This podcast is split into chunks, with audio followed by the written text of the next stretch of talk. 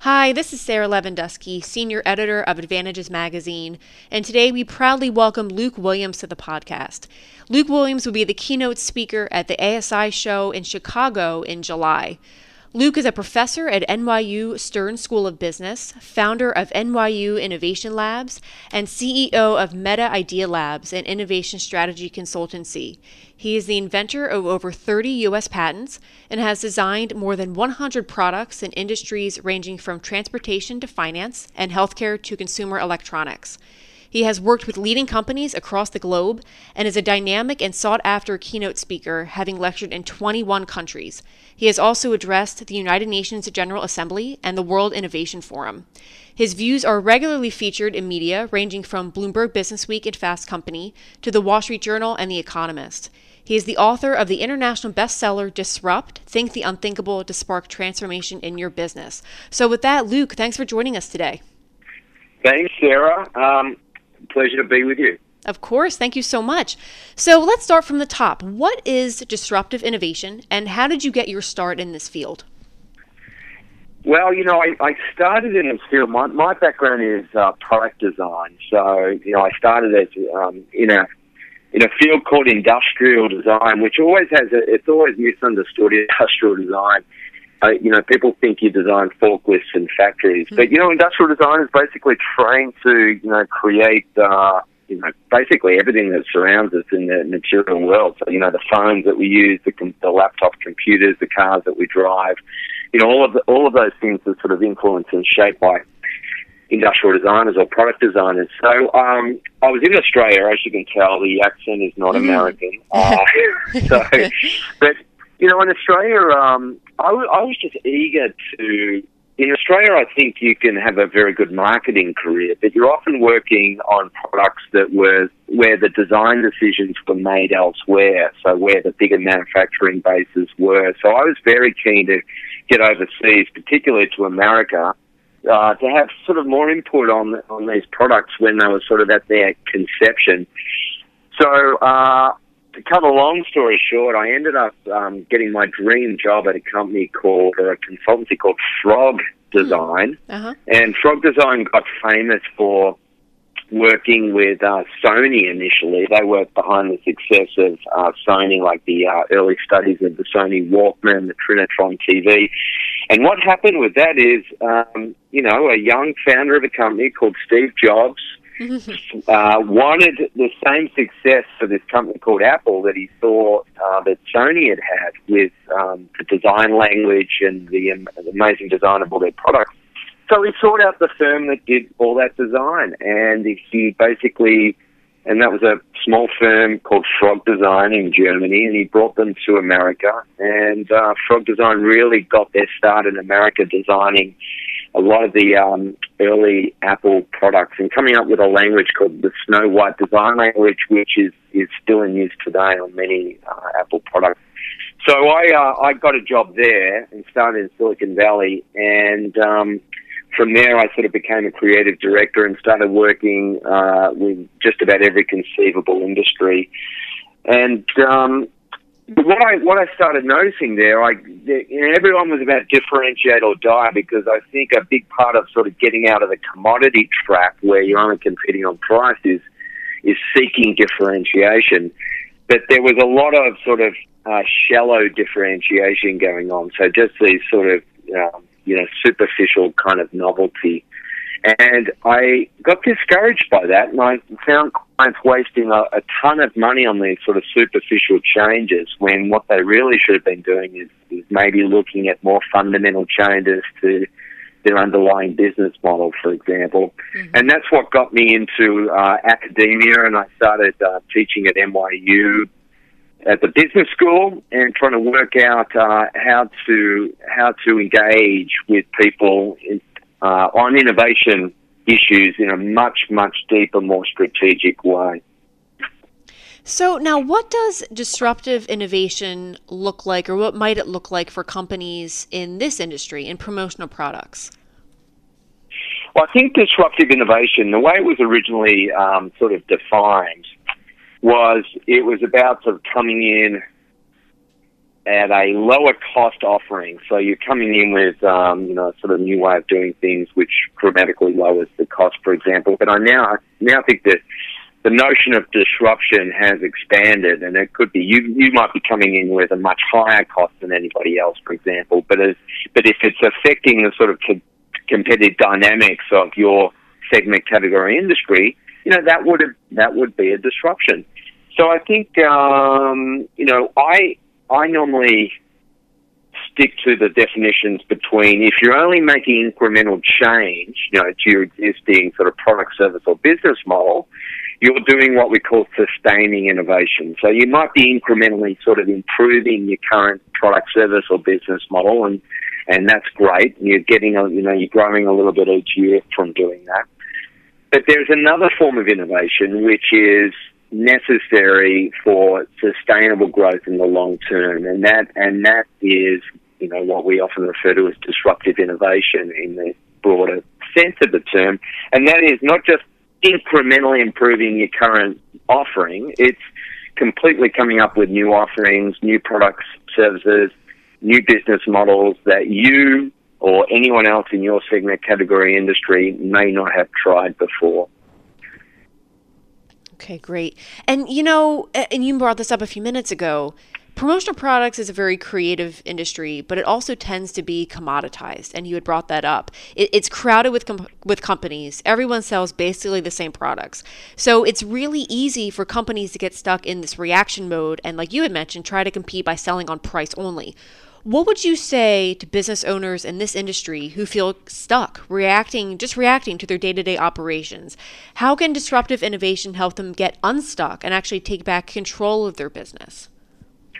Yeah, you know, I often it's it's a very difficult thing to do. I think one the biggest challenge for well, not just the you know promotional products industry, but basically every business out there, and this is a perennial challenge. You know, if you go back through the management literature the last fifty years, they were talking about it then. In some ways, I can't, I still can't believe we're talking about it because it just means you know we haven't solved this dilemma. Mm-hmm. the dilemma is for every business, how how everyone has to in that business particularly the leadership, has to play this hybrid role between keeping the existing business running, so delivering today and keeping up with all the stuff they've got to do to keep that existing business running. But at the same time, they have to be making sure that they're building capabilities and options for their future. And because we have to remember that what's going to make you successful in the future as a promotional products business you know, it might not be the same set of capabilities or competencies that are making you successful right now. And it's right. a very difficult thing to do. There are different metaphors for this. Like some people call it, you know, you can't change the en- engines on a 747 aeroplane when it's in the air. Or, you, you know, if you're a car mechanic, you don't want to stick your hand into an engine that's running in order to change the fan belt. Mm. But this is exactly the dilemma. And it's very difficult because I think the commodity, what we call the commodity trap, often happens when we're only engaging in delivering today. Right. So we're only, we're, we're only we're, we're keeping a very close eye on all the other competitors that are offering the same product. It's like Kodak watching Fuji very carefully, or you know General Motors watching Toyota very carefully and we're we're constantly sort of benchmarking and evaluating ourselves on what others in this field are doing, and then suddenly, you know, what we don't realize is the we're on a path when we do that, and that path becomes narrower and narrower by the day, and it's inevitable that we're going to reach the end of this path at some point where we cannot make any further incremental changes to our existing product, service, or business model. And by the time we do reach the end of this path, you know, our customers have forsaken us for a new offering that absolutely nobody saw coming. Mm-hmm. And what happens when that occurs is all of a sudden new competition sort of uh, comes up seemingly out of nowhere. So all of a sudden you've got these non-traditional competitors all sort of going after, you know, your customer and, and I often refer to it as cook, you know, it's rest, it's, it's all about uh, coming up with new recipes, not just more cooking. Mm-hmm. And once a new once a new recipe is established, uh, you know, a lot of other people can cook that recipe. So in promotional products industry, it's the same thing. You know, you've all there's a there's a certain industry dynamic at the moment, and everybody's you know uh, competing in a very similar way, and they're all probably benchmarking themselves against one another in that industry. So they're all cooking the same recipe. Now, what ha- what's going to happen is somebody is going to come in and they're going to they're going to find a new way of arranging those ingredients uh, by um, conceiving and uh, establishing a new recipe. And what happens is some of the traditional players in the promotional products industry at the moment may not have the capabilities to cook that new recipe. And what that means is other people with other capabilities, maybe outside the industry, might be able to cook the recipe. And all, so all of a sudden, um, the, the major players in the promotional products industry might find themselves completely irrelevant. Mm-hmm, mm-hmm. And that's and that's the scary prospect of disruption. And that's what I'm going to be talking about. Like, how do you how do you get out of this reactive mindset and thinking, oh, you know, what are we going to do? You know, how do we react to change? And into a proactive mindset where saying, okay, we're going to control this disruption. We're going to be the ones that actually, you know, constantly seek new ways of putting our ingredients together in order to uh, come up with new and better recipes. We're going to be the ones that come up with those recipes. We're not going to let an outsider do it. Right. And you know, maybe there's those who um, are okay with the the the reactivity, right? So, what would you say about the importance of disruptive innovation to those who perhaps have been in the industry a long time? They like it as it is. They're comfortable with business as usual. They would say, you know, it's been working for me so far, you know. And as you mentioned in your book, disrupt. If it ain't broke, why fix it? Would be their question. Yeah, this is this is a huge uh, cultural issue um, mm. Because we have no, we really have no tools for change. And what I mean by that, in the in the past, and for most of history, ideas always live longer than people. So you could you could you know uh, be born uh, into a sort of culture. You go off and you get get a little bit of an education, or you start getting experience in an industry. You wouldn't have to change your ideas for an entire career. You just like learn the ropes of the industry, and that'd be fine. I mean, right. you know, many industries, not just promotional products, although it does fit into this category, but banking, finance, insurance. I mean, you know, these ideas, the core ideas that drove the decisions that were being made in those industries way outlived people. But now we're into the position where just about in every industry, um, people are living longer than ideas, meaning they're having to change, you know, really the core ideas that are shaping the way they make decisions day in and day out. They're having to change those core ideas at least every decade now, and in some faster moving industries, every five to seven years. I mean, I often talk about, you know, the speed of change in something we're all obsessed in with, with, which is our phones. And you know, it wasn't that long ago that we're we're all addicted to BlackBerry. We're calling it Crackberry, and all of a sudden, you know, if I ask someone to put their hand up now in an audience, nobody's using a BlackBerry. Everyone kind of like laughs at it. Everyone, but everyone's now using a Samsung or an Apple phone, which again they weren't even providing phones hmm. uh, 10, 10 short years ago. So we all know that we've had to change our ideas in that industry, but when it comes to our own industry, we think, oh no, well, you know, we'll just change our ideas when we need to. Now, the, the key part of this is the only the only tools for change that we really adopt. We only change our ideas when they're obviously wrong or obviously obsolete. Hmm, okay. Now, that is that dangerous path that uh, if you've got that attitude, you're on that dangerous path I was talking about before. Yeah. Um, because you cannot you cannot wait until you're backed into a corner in order to change. Right. Um, because if you if you need the idea when you need it, or if you, you think you're going to have the idea when you need it, it's going to be too late.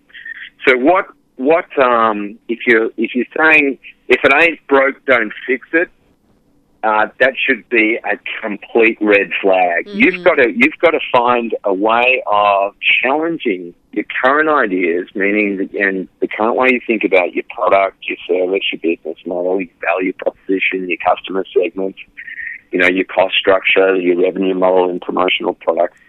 All of those things. You've got to be challenging the, those ideas uh, well before they're proven to be obsolete or you know out of date or obviously wrong. And that's that's what disruptive thinking is all about. It's it's constantly challenging the sort of uniqueness of our point of view and our way of looking at promotional products, for example. Right. And uh, my last question for you you had actually touched on this a few minutes ago where you said you know companies are being forced to kind of um, uh, operate in a hybrid manner where they have to you know exist day to day deliver today but at the same time you know build out those capabilities for the long term. So how can a company be disruptively innovative while making sure that their team is on board with it and and they're you know with them on the ship that's setting sail? And how do they continue to serve clients consistently when they're focused on disruptive innovation? Well, the first thing to re- the first thing to realize is you know your current business is what I call maintaining your continuity, um, and every, every you know, and I, I know this promotional products industry is inspiring because it encourages a lot of entrepreneurship. I think a lot of people in the industry are, you know, they're small business owners, they're entrepreneurs. They sort of, you know, they want to want to have some control over their own destiny and they're, they're um, you know, I really admire the industry for that. There's, um, I'm a big proponent of um, more entrepreneurship, so I love the industry for that. Mm-hmm. But Right. what what entrepreneurship is all about is introducing discontinuity, meaning you know it's you're basically introducing in, into the world a change that uh, will not arise as part of you know the natural development of what's happening there right now. Meaning, you know, this change isn't going to come from the status quo. So entrepreneurs come in and they introduce something that is a discontinuity. It's something that kind of sort of changes the way everybody's thinking about the industry. Now, what happens when we start to get our businesses running is we forget all about introducing that discontinuity and we and we just go into um, maintaining exactly what we've already built. right So we hire people to maintain and support the decisions we've already made. We hire people for like culture fit, meaning, well, I think I, you know, these people share the same view as I do. They look, they look like they'll fit in the business and follow my instructions or whatever it is. right And what we what we forget is this is doing us a disservice um, because we forget that in order to grow our businesses in a sustainable way, it's not only our job as a as a business owner or someone in the business just to maintain uh, our continuity, meaning keep things running as they've been running. It's our job to introduce deliberate discontinuity, meaning uh, constantly introducing ideas, potential changes to the business that might be inconsistent and direct conflict with what we're currently doing. Now, that is a big part of uh, what everybody in the business needs to understand. So we often talk about, you know, there's different layers involved, even in a small business. The most abstract layer is your values layer. So what what are you as a business are saying?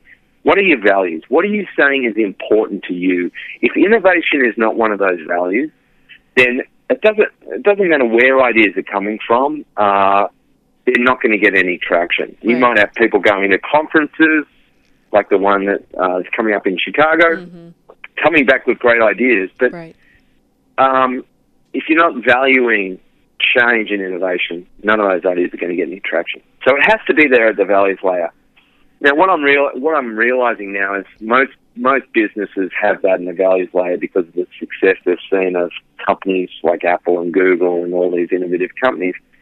So they're running around saying we want innovation. So the major disconnect is the next layer down, which is your metrics, rewards, and incentives you know, how are you rewarding and incentivizing people in the business to think? How are you rewarding yourself if you're a business owner to basically think? I mean, are you are you rewarding? Uh, are all your metrics, incentives, uh, and rewards all set up to just maintain the status quo, perpetuate the status quo, or are you actually rewarding people for introducing? You know, constant sort of disruptive thinking and new ideas that again might be inconsistent or in direct conflict with what you're currently doing now. Then the next layer down is, you know, how are you organizing yourself? Like, is it a is it a command and control structure, or is it more decentralized? Like, if every idea has to go through the boss to, you know, get get uh, get some yes to go forward or experiment with, that is a bad situation. Right. you know, because it needs to be much more decentralized than that in terms of how, how you keep the flow of ideas running through your, your small business. Sure. Wonderful. Well, thank you so much, Luke. For more valuable insights, make sure to attend his keynote address at the ASI show in Chicago on Thursday, July 11th. Additional information on registering is available at asishow.com. Thanks for listening.